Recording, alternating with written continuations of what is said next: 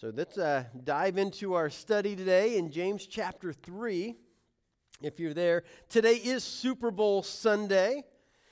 It's a tradition in our country that, in many respects, is heated greater than some of our holidays, you know, like President's Day. I think there are more people that get excited about Super Bowl Sunday than, than President's Day and, you know, things of that nature, but it is what it is. This is a big day for our, for our country. It's fun to be a fan of a team in the big game, right? And I'm thankful for the opportunity for many of my friends to cheer on their team. The only nice thing about not having your favorite team in the big game is less stress watching the big game. You know, seven times in my lifetime I've had to stress about the game. So this is one of the times that I don't. It's good. So just don't stress too much, enjoy it. My encouragement for you who are fans of the 49ers None of them today. Or the Chiefs? Is to put on your Mahomes mindset even as you watch the game today. All right? What's the Mahomes mindset?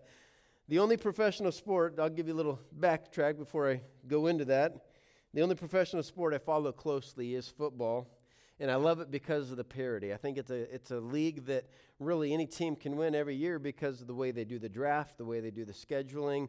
They, they pit it towards everybody having an equal opportunity to be the best every year. Um, if you're smart at picking new players, um, with a salary cap that has a minimum and a maximum, it's just a great league of parity. But that being said, when special players come along like Patrick Mahomes, you can't help but respect them like the best who have played before Patrick, the best quality he possesses, in my opinion, is his poise under pressure. I mean, that guy, he goes down 24 points early in a game, a playoff game. He's not rattled. He's not pointing fingers at teammates and telling them how bad they are. He's saying, guys, I, I, I want you to be on my team, and we're okay. We're going to be okay. Let's play our game. Let's go do this. He's got poise under pressure. When his pocket breaks down, when he's on the field and the pocket breaks down, this dude has poise. He has an ability to keep his eyes down the field, to move his feet, to sling uh, the ball, and even to make up new throws. I mean, right handed dudes don't do left handed throws, um, but Patrick Mahomes does. They don't, at the end of a quarter, run it into the end zone without any timeouts um, as, the, as the clock's ticking down uh, when he has the risk of being tackled in bounds. But Patrick Mahomes does. They might, I think they had a timeout, didn't they? It doesn't matter. Is what matters is this dude's ability under pressure is always poised. Let's not deify any professional athletes on this note. I'm not deifying uh, Patrick Mahomes or any professional athlete. And I think since we're on that token with, with, the events of this last week, we'd be missed not to mention that Kobe Bryant, in his own right, was a poised athlete, one of the greatest uh, in, in his game, known as a winner and a finisher, shocking many uh, when someone of such high esteem ends their life uh, in a short way after something devastating like that. But this is what we notice that life often has pressures. Your life's pressures are going to be different than Patrick Mahomes. They're going to be different than Kobe Bryant's. Yours are going to be different than mine. Mine are going to be different from yours. But all of us experience different pressures in life that mean far more than a trophy, far more than a win or loss on a field or a court. They might look like whether or not our marriage is going to last, maybe whether or not our bills are going to get paid this month, or maybe which bill doesn't get paid this month, whether or not we overcome that addiction, or whether or not we get that job or that house, or whether or not the pregnancy goes full term this time, or whether or not you can help your child overcome or manage their behavior or their disability or their delay, or whether or not you can talk about the feelings of ending your life prematurely, or how we can get to all of the games and activities that our children are in. And then, how can we fit God into the already hectic pace? Who it is to listen to, or who it is that we need to ignore? What to believe on social media and even the news? Life is full of pressures, isn't it? And every day we've got these pressures and they add up and we find our poise being tested day in and day out. And we must begin to ask questions about whether or not our spirit is in control. Is our spirit in a controlled way? Do we have a spiritual poise, so to speak? See, when we say yes to Jesus, when we accept his saving act, when we invite his Holy Spirit to dwell in us, to guide our lives, most of us are not yet quickly or completely surrendered. That's the beginning of our relationship with God. It's not like we've got to be perfect and all cleaned up before he accepts us. In Romans 5:8 he says while we were still sinners Christ died for us. When we're at our worst, he's there loving us at our best and he doesn't expect that just because we said yes to him and that we want to follow him that we're going to do everything the per- perfect the first time. We don't have a warped idea of what following Jesus looks like. See, some things we're quick to surrender to God. We're quick to surrender our sin and our baggage to God. Yes, take them fast. I don't like these things in me. These are the things that, that we don't like. But when we start talking about our calendar, oh, dang it, right? I mean, every Sunday morning, give that to him? That's tough. Our money? What? What about our thought lives? Mm. The scriptures say we gotta we gotta surrender every thought. When these things come up, sometimes we hesitate or we're slow in the process. Maybe we can trust God with one or two Sundays a month, but to give Him every week, and then a Bible study during the week, that's a lot. We can give God $10 on occasion, but to trust Him with 10% of everything, that He's entrusted to us, that's a lot. And we, we, we don't get there overnight, do we, on any of these things? We can think about God on occasion, but to surrender our every thought to God, that is a lot. We're reminded in Philippians that we should pray without ceasing or never stop praying, depending on your translation. What does that mean? To be in constant conversation with God. That is a lot. We don't get there overnight.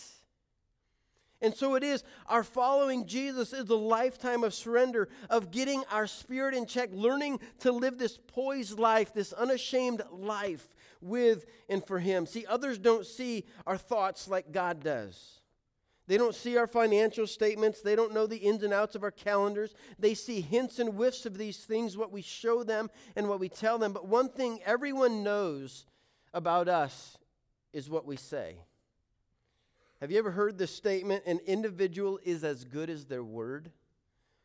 It's a powerful statement. I believe in that statement. An individual is as good as their word. I learned early as a dad that I had to stop promising my kids things because ministry is not a normal nine to five. Because if I said, hey, tonight we're going to do this, and somebody dies and I'm going to meet with a family and I don't get to do this, ooh, I don't like eating crow for my kids.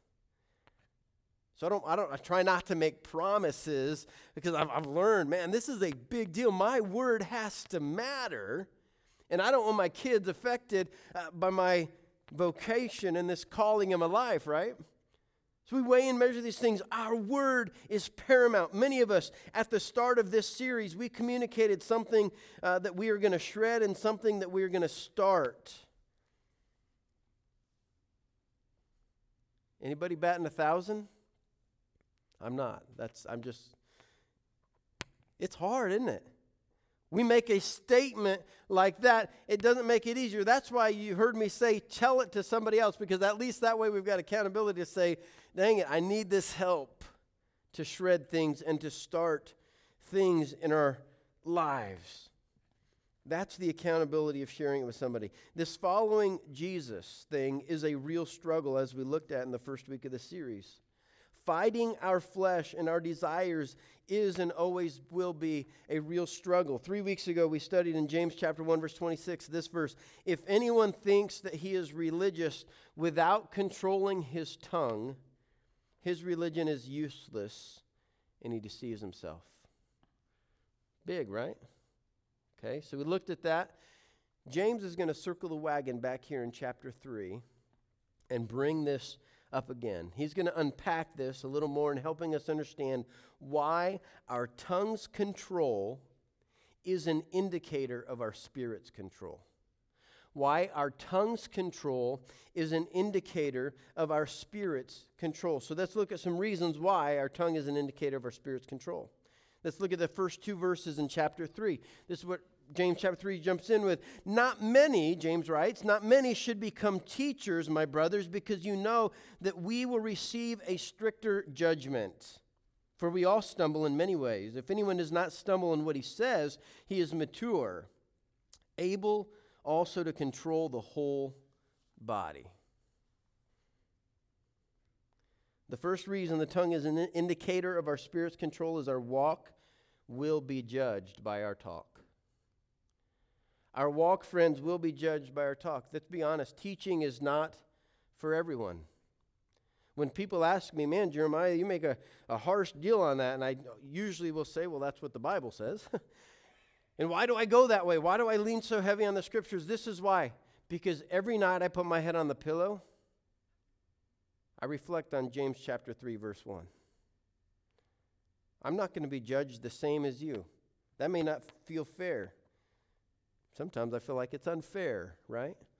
But I get it. I so get it because there are statements that Jesus made, like anyone who causes somebody to stumble needs to have a millstone tied around their neck and thrown into the sea.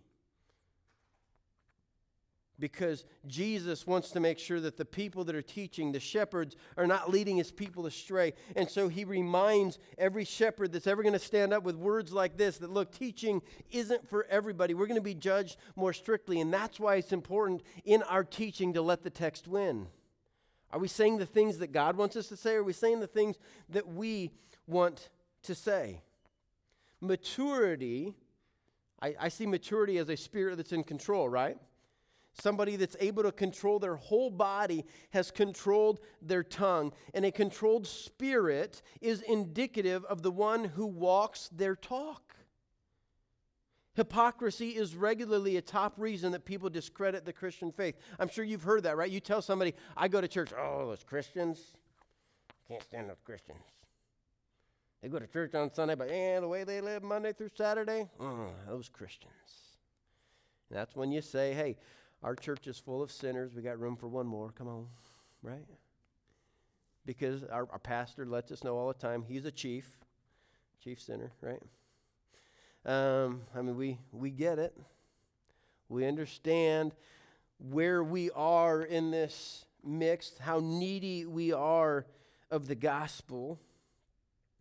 But man, if this is real, if this is how people think about Christianity as Christ followers, it is our duty to be committed to live what we say we believe, to breathe God's word over our thought lives, and to begin living it out every day. And that takes process, doesn't it?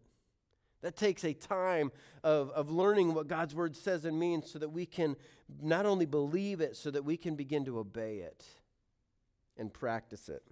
Let's continue so we can see the next reason why our tongue control is in, in, an indicator of our spirit's control. Verses 3 through 8, we continue reading. And notice these pictures that James gives us. I love how practical he is. He gives us things we get.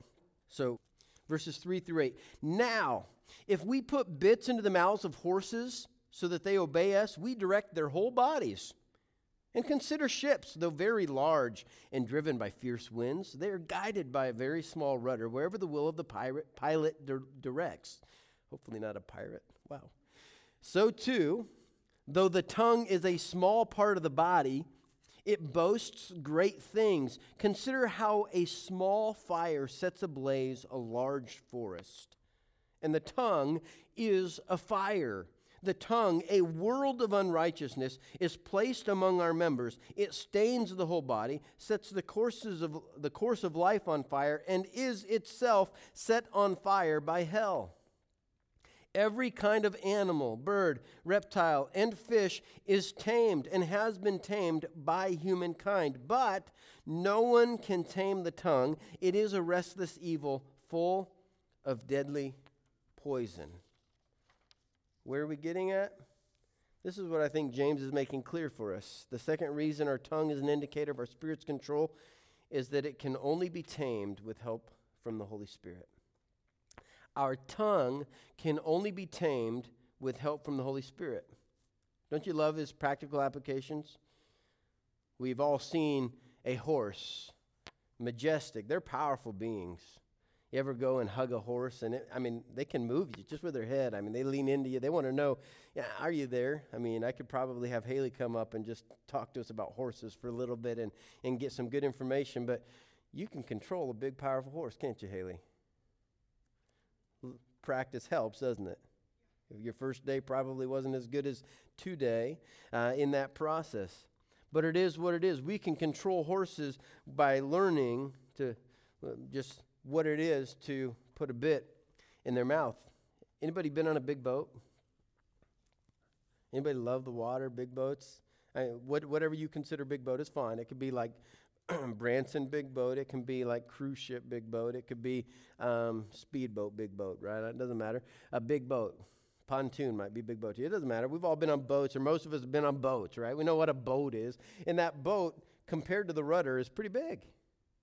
And we just put a little piece of something in the water, and we can we can move that whole craft with something very small compared to its majestic size. And so James gives us that illustration, and then he throws the tongue in there. It's compared uh, to the body, but it does lead the way to making great boast, right? You know, the tongue is little in comparison to our whole body, he says, but it, it gives great boasts. I mean, our tongue, I mean, we, what we say, we can say big things, right? I mean, uh, Asher tells us that he is going to be the next ninja warrior. I don't believe him. Uh, I believe he will try. Um, but but I, I don't believe him. Um, but I love him, and I love that he dreams like that, right?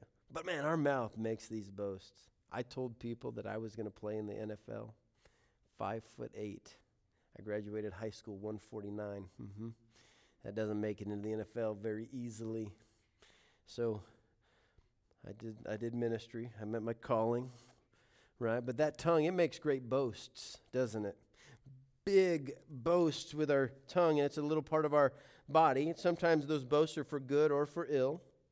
The tongue is also uh, described as a fire and is itself set on fire by hell. What, what can we take away from these statements? This is what we can take away from these statements.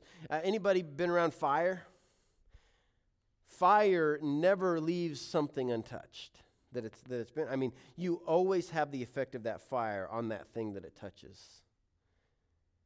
Whether it's singeing something, whether the, the ta- they say that, that after a fire burns a house, if it's not completely burned, you sometimes can taste the fire in the water that flows through the piping of that house. I mean, fire touches stuff, it doesn't leave it. When we say stuff, it can't be unsaid, can it? And so it's, it's like a fire. It's something that, that it leaves a mark and it's something that, that just doesn't come back. We can't just take it away. We can't just turn those ashes back into a building or a structure because it leaves its print on everything it touches. And it's hungry. The, the Proverbs say that it's one of the things that's, that's never satisfied. Uh, a fire. It's, it's always hungry. It's always looking for more. And then he concludes that statement by saying, It is itself set on fire by hell. Wow, James, this is a big statement. What are you saying? Is what he's saying, I think, is something very similar to what he said in, in chapter 1. Remember what he said in chapter 1? When tempted, no one should say, God is tempting me.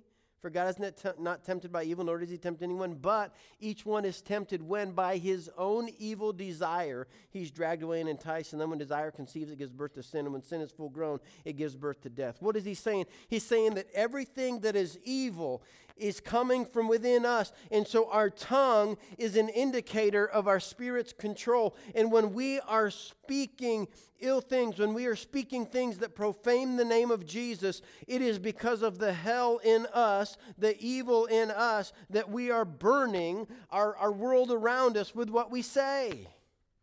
And we've all been there. We are all fall shorters. And so the things that we say, the things that we uh, sometimes do, we've all hurt somebody with our words. in our worst moments, aren't you glad that we're not going to be judged by our worst moments only? In the same way, we're not going to be judged by our best moments only, right?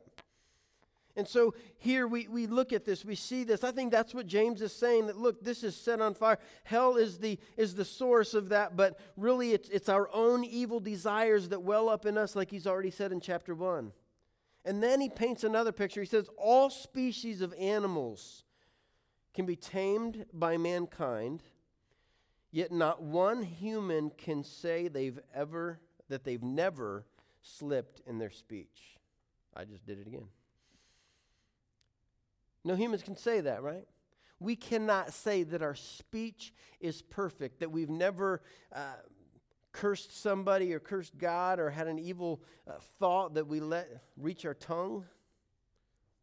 We can't say it. But here's the powerful truth. What is he getting at? No human can do this, but even though we cannot do it, the maker of the tongue can help us. Because a controlled tongue how do we know that? We go back to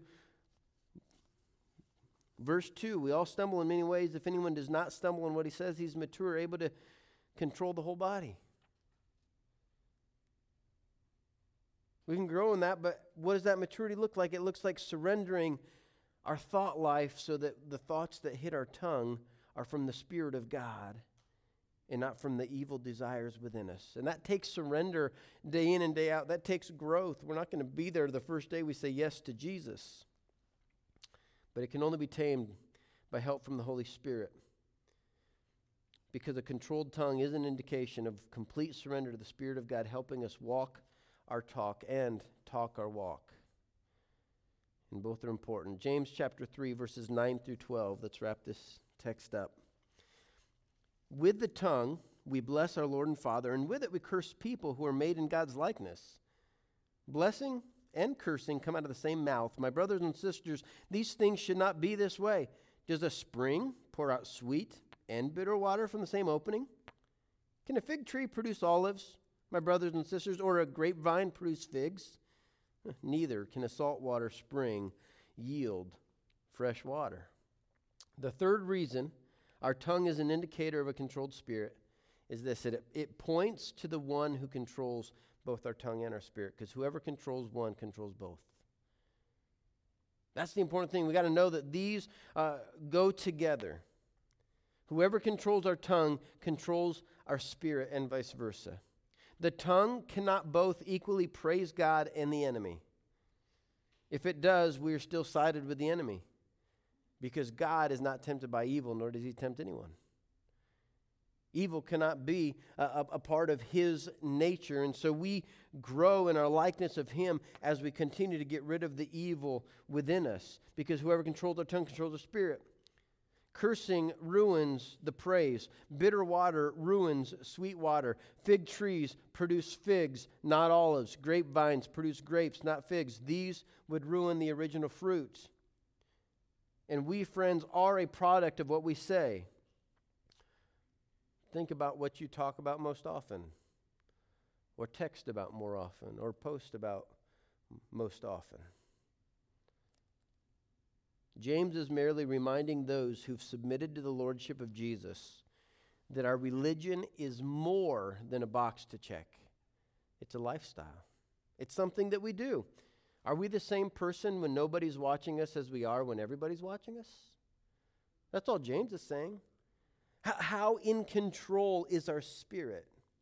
Are the things that we say to others congruent with the things that we say to God? All the time? It's easy to live out of control. Anybody studied entropy real well? Everybody know what entropy is? Entropy is kind of a neat deal. It's real, it's true. I believe entropy is a truth that's been proven again and again. All things gradually decline to a state of disorder and chaos if left to themselves. That's what entropy is. That is, without an agent that keeps order, bricks need mortar to stay in place, right? Bricks are not going to just stay in place because we stacked them in place. And over time, that mortar is going to begin to erode and we're going to need to remortar those bricks. We also know those bricks may decay. We, we may need to mortar over those bricks or replace certain bricks out, out of a wall because that's the way that life works. Gravity and erosion and, and these things are real. But entropy, things that are left to themselves, are going to dwindle to disorder, no matter what it is. And so our lives, too, without order, they get out of control. We need the help of God, therefore, to assist us in ordering our lives from our talk to our walk. We don't just need it one time, we need it every single day. I feel like I'm told weekly by people who don't attend church that I don't need to attend church to have faith in, in God. I've learned to follow up with those people with questions like, oh, okay, are you spending time in God's Word at least? Would you be surprised that the greatest answer I get to that is, well, no? so they're not hearing from God individually, they're not hearing from God corporately. What are they communicating? They're communicating that they are an entropy Christian. That they think that living a life of just following their everyday norms, the evil desires that live in them, they can somehow learn to follow Christ and look like Christ and be obedient to Christ. And friends, we need the accountability of the body. We need the order that the scriptures give to us. We need the Holy Spirit of God keeping us united corporately, but also individually, so that our lives do not get out of control. We need our spirits to be in control so that we can be mature and blameless, not lacking anything. Though if we do lack wisdom, we should ask God who gives generously. James chapter 1, still right? So, this is the powerful thing that James is reminding us here. So, don't mishear me. The church does not save us, but we need regular reminders to let the Spirit of God not only save our souls through the redemptive work of Jesus, but to restore God's likeness in us as we follow Him so that the world can see Him through us. And that's best done in the growing and the serving community of Jesus Christ, the church, which has always been God's design. Before you go to your Super Bowl party this evening, ask yourselves this question. What areas in my life are out of control because I've not yet surrendered them to Jesus? What areas in my life are out of control because I've not yet surrendered them to Jesus? For all of us, there's something. There's something that we hold on to. Most of us, it's more than one thing. The bottom line that I think James is getting at here today that we can take is let Christ control your walk and your talk. The world is looking for mature followers of Jesus, people that they can follow, people that are going to lead them to, to His likeness, to His truth, to His love, to His grace. And when we surrender our everything to Him, letting Christ control our walk and our talk, we will be trending towards maturity. It could be that you're here today and you've never said yes to Jesus for that redemptive work. You've never said, Jesus, I want you to be Savior of my life. I recognize my life's out of control. And as the band comes to play a closing song for us, I, I just want to invite you to come meet me down here. You can even disguise it as you're coming early for the picture later, right? And I'll, I'll have a discussion with you and pray with you. Um, this is big. We, we want you here at the Refuge Christian Church to have a right relationship with Jesus. And uh, that supersedes a right relationship with the church. Um, because we believe that with it you will be the church if you're right with Him. But let's surrender and let's give Him the glory. Will you stand with me and uh, I'll pray and we'll close our service in song and then meet you up here knowing that we'll give a couple minutes to go get our kiddos. God, thank you for loving us. Thank you that though our tongues can't be tamed without you, that you're willing to walk with us in that endeavor. Thank you for being patient with us as we slowly surrender our lives to you, seeing your goodness, your faithfulness, your favor rest upon us as we become faithful to look like you, to serve like you, to love like you, to sacrifice like you. God, we, as your bride, your church, We, we ask for revival. We ask for opportunities to share the good news of what you've done with everybody. And so help us not ever become a church that would make people uncomfortable from hearing your gospel, yet at the same time, never let us be a church that doesn't value the gospel over culture and human traditions so that you can win in our lives. And God, thank you for a church that encourages its pastor, that prays for its pastor, knowing that I'm going to be judged stricter than they are. And any other teacher or small group leaders, we pray for them and lift them up, God, knowing that we will have a stricter judgment. And we give you glory in advance for the hope of heaven and eternity and what we'll get when we get to be with you forever and what you're going to continue to do through us because we surrender control of our walk and our talk to you. In Jesus we pray. Amen.